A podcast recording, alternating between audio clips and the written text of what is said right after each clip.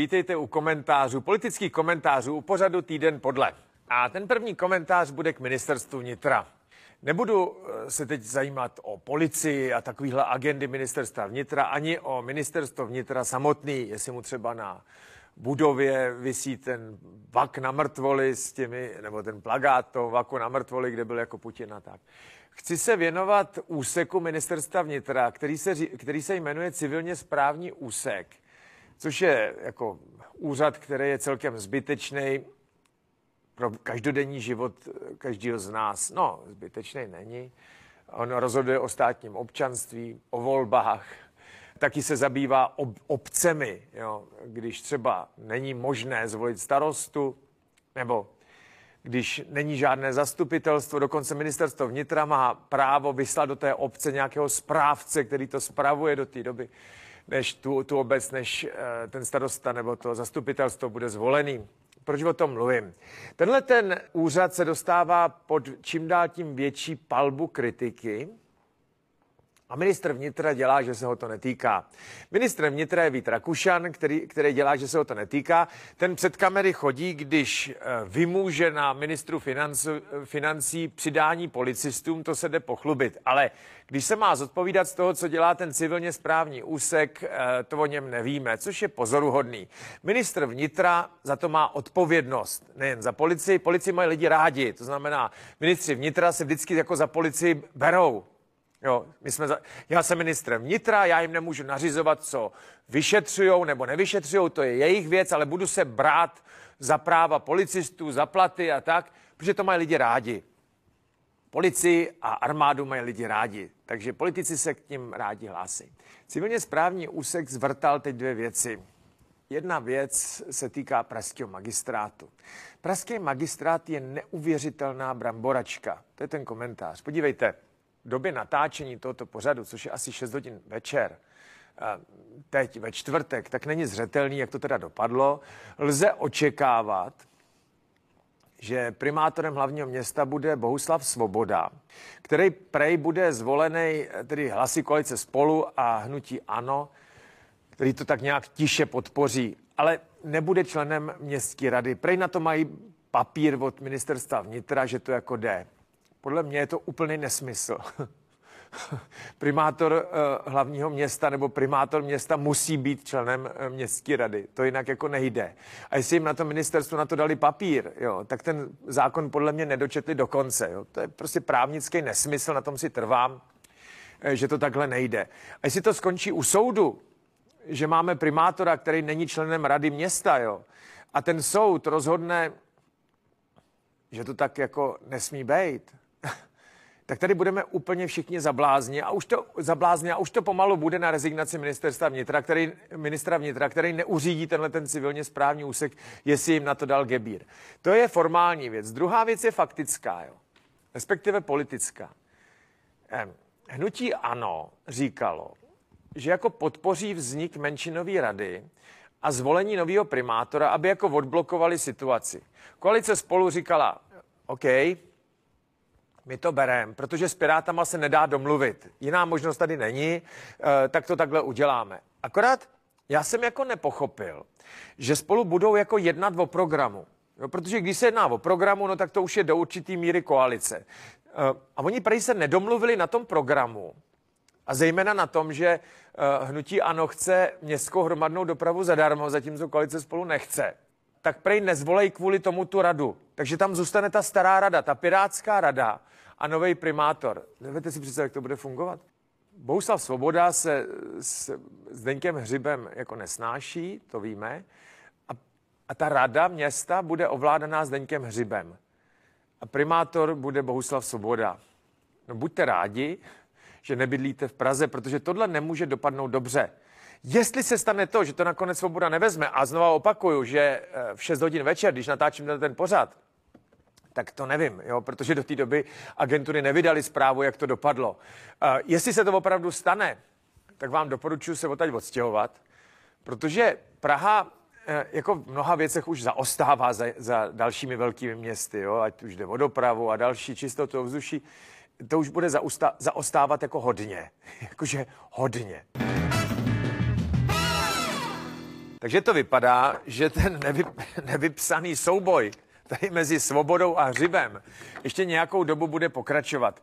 Já teda osobně typuju, že se nakonec nějak domluvit budou muset, aby nebyli opravdu zablázny všichni. A nakonec tu koalici na tom vládním půdorysu dohromady dají, ale bude to ještě asi bolestivý.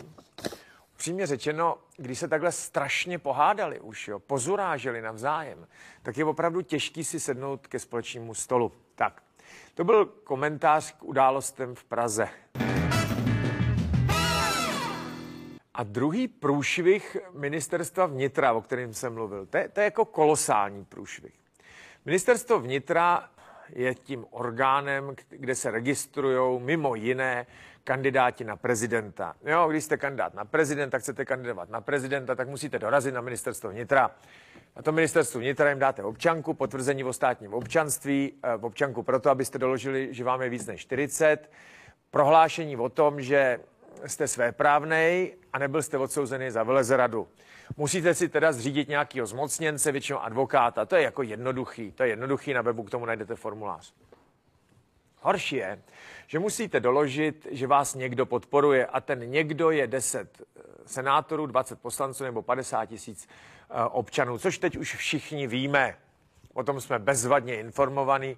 Upřímně eh, ty poměry 50 tisíc, 20, 10 a tak, o tom jsme tady diskutovali taky moc krát, jo, že to taky moc velkou logiku nedává, ale budíš. Ministerstvo vnitra má na sobě kontrolu toho, že těch 50 tisíc podpisů je jako eh, existujících osob. Ono je to úplně na hlavu celý, jo, protože eh, to nemusí být ověřený podpisy, ani to nejde, protože se očekává, že ty podpisy pozbíráte jako po ulicích, jo, 50 tisíc podpisů. No to znamená, že co, ty, ty, oni si vydají stánky na nádraží, tam, kde chodí hodně lidí, že jo, v obchodních centrech, nebo u metra, nebo na autobuse nádraží a takový, a tam přemlouvají lidi a tím to podepíšou. Tam musí být jméno, příjmení, občanka, podpis, bydliště, co vám tam napíšou, nevíte. A oni z toho vemou nějaký vzorek, jo, ten vzorek jako zkontrolujou, ale ten vzorek dají nějaký externí firmě, ten je, ta to jako zkontroluje a voskenuje a tak. A pak jim řekne, kolik procent z toho bylo blbě, jo? A, a oni to přepočtou na cel, celkový počet těch uh, podpisů a řeknou, kolik z nich bylo jako blbě. A buď to kandidáta vyřadí nebo nevyřadí, což je samozřejmě věc velmi citlivá. A ministerstvo vnitra se toho zhostilo tak, že nejvyšší správní soud u Karla Diviše rozhod, že to ministerstvo vnitra zvrtalo a vrátil ho tam, zatímco u Karla Janečka to nezvrtalo a, a nechal ho vyřazený, jako vyřazenýho ten nejvyšší správní soud. Pak tam ještě byla nějaká paní Rohanová, kterou podpořil Hamáček a nějaký komunistický poslanci z poslanecké sněmovny, která už jako tam není, tak tu taky vyřadil. A ukazuje to, že ministerstvo vnitra to jako úplně zvrtalo. Úplně to zvrtalo. Víte, já bych tady o tom nemluvil, kdyby ministerstvo vnitra rozhodlo a nejvyšší správní soud to jako potvrdil. Akorát, že to, co oni provedli, jo, vede opravdu k pochybnostem o tom, jestli byli schopní jako e, zúřadovat ty přihlášky. A jestli některý ty kandidáty nezne, ne, ne, neznevýhodnili. Jo. Třeba ten diviš, který tam byl vrácený, tak ten přišel řádově o 14 dní té kampaně. A pokud prohraje, tak bude soudu říkat případně ústavnímu soudu, pojďte, oni mě nenechali kandidovat, eh, já nevím proč, to asi bylo z politických důvodů, že jo. Což jako nebylo, on by to stejně nevyhrál, ale princip je ten, že volby musí být perfektní, musí být jako přesný. Oni musí být opravdu perfektní, nemůžou být tak jako na půl a říct, helejte, a my jsme to asi jako zvrtali nějak, no ale to je jedno, ty důležitý kandidáti, tady Nerudová, Pavela, Babiš, ty jsme jako zaregistrovali, ty ostatní by to stejně nevyhráli. To nejde. Tak buď to je přesný, pro všechny stejný, anebo se to takhle zvrtalo. Já mám takovou obavu, že se to zvrtalo a že kolotoč těch soudních rozhodnutí ještě neskončil. A jestli teda ústavní soud nakonec rozhodne, že třeba ty volby se budou muset pošoupnout, jo, tak eh, to ministrem vnitra nemůže už být Vít Rakušan teda. No já nechci být špatným prorokem. Jo. Já jsem vás tady otravoval tím výkladem, co se okolo toho eh, registrování těch kandidátů děje. Jo. Můžete si právě říkat, že to je jedno, kdy těch hlavních kandidátů se to netýká, no ale tak víte co, pravidla platí pro všechny a volby musí být svobodní, to víme.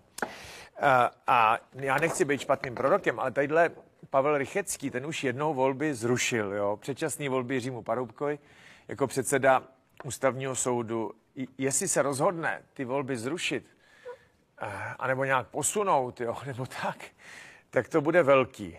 Každopádně Pavel Rychecký v srpnu končí svoji de facto politickou a úřednickou éru. Oznámil, že už dál nechce pokračovat v ústavním soudu, odejde z čela ústavního soudu a nebude ani ústavním soudcem. Jestli chystá nějakou politickou kariéru, to nevím, ale už je poměrně vysokého věku, pravděpodobně půjde do důchodu a že by se rozloučil takhle velkým rozhodnutím. Úplně vyloučit nelze, protože on říká, že nechce, aby se ústavní soud stal pobočkou Agrofertu. To znamená, jasně říká, že nechce, aby Andrej Babiš byl prezidentem.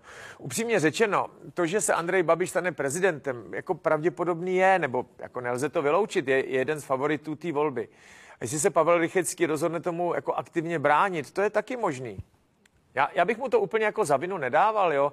Eh, je spousta komentářů, že soudce by tohle neměl dělat ústavního soudu a tak. Akorát Ústavní soud přece jenom není běžný soud. Jo. Ústavní soud eh, posuzuje různé právní akty nebo právní předpisy, eh, jestli jsou v souladu s ústavním pořádkem, anebo nejsou s ústavními principy. To není jenom gramatický výklad zákona. Teoreticky vzato, každý rozhodnutí soudu nebo správního orgánu může skončit před ústavním soudem. Jo.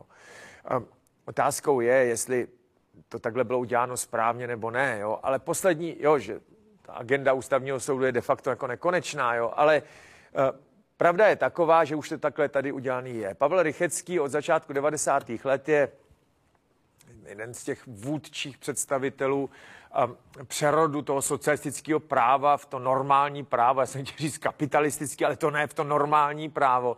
A cítí se odpovědný za stav demokracie, no tak není vyloučený, že do toho ještě jako vletí je možné. Tak. A teď k výrokům těch kandidátů. Jo.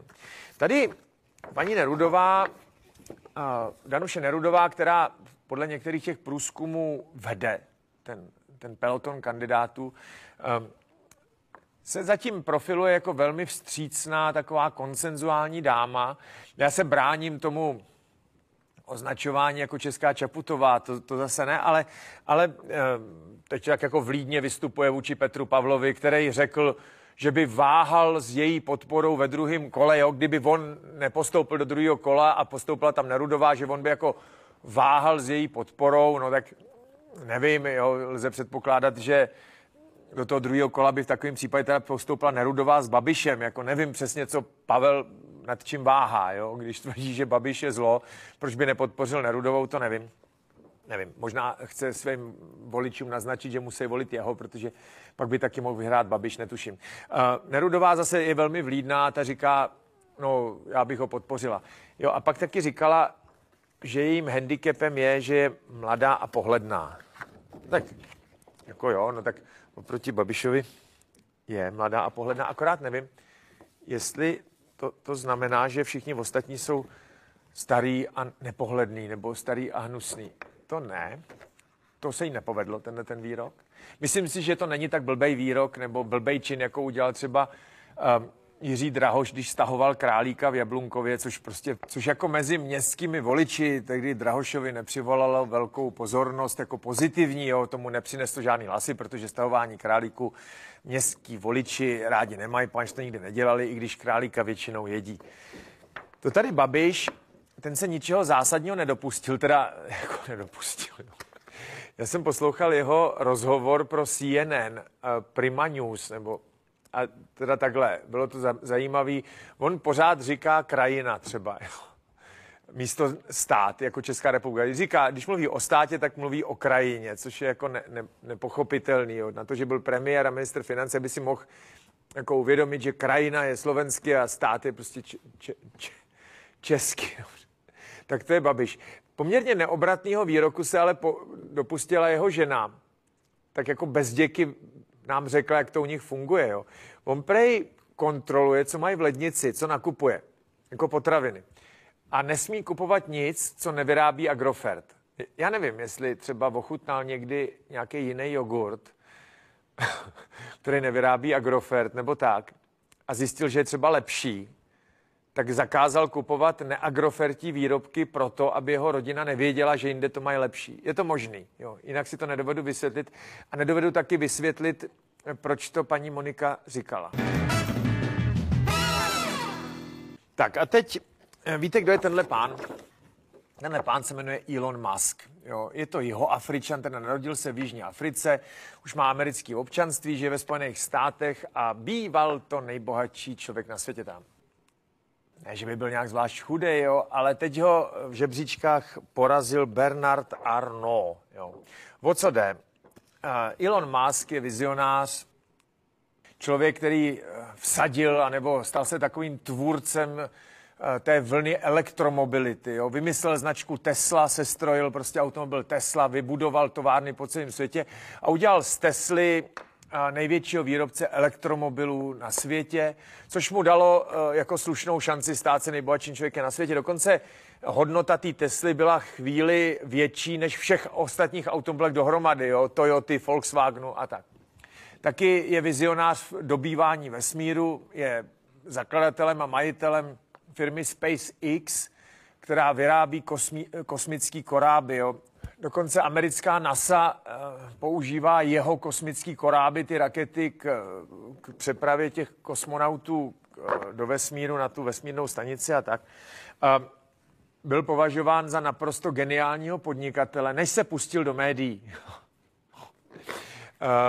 byl o autobus nejbohatší člověk na světě. Warren Buffett a Bill Gates a tak dále byli všichni daleko za ním.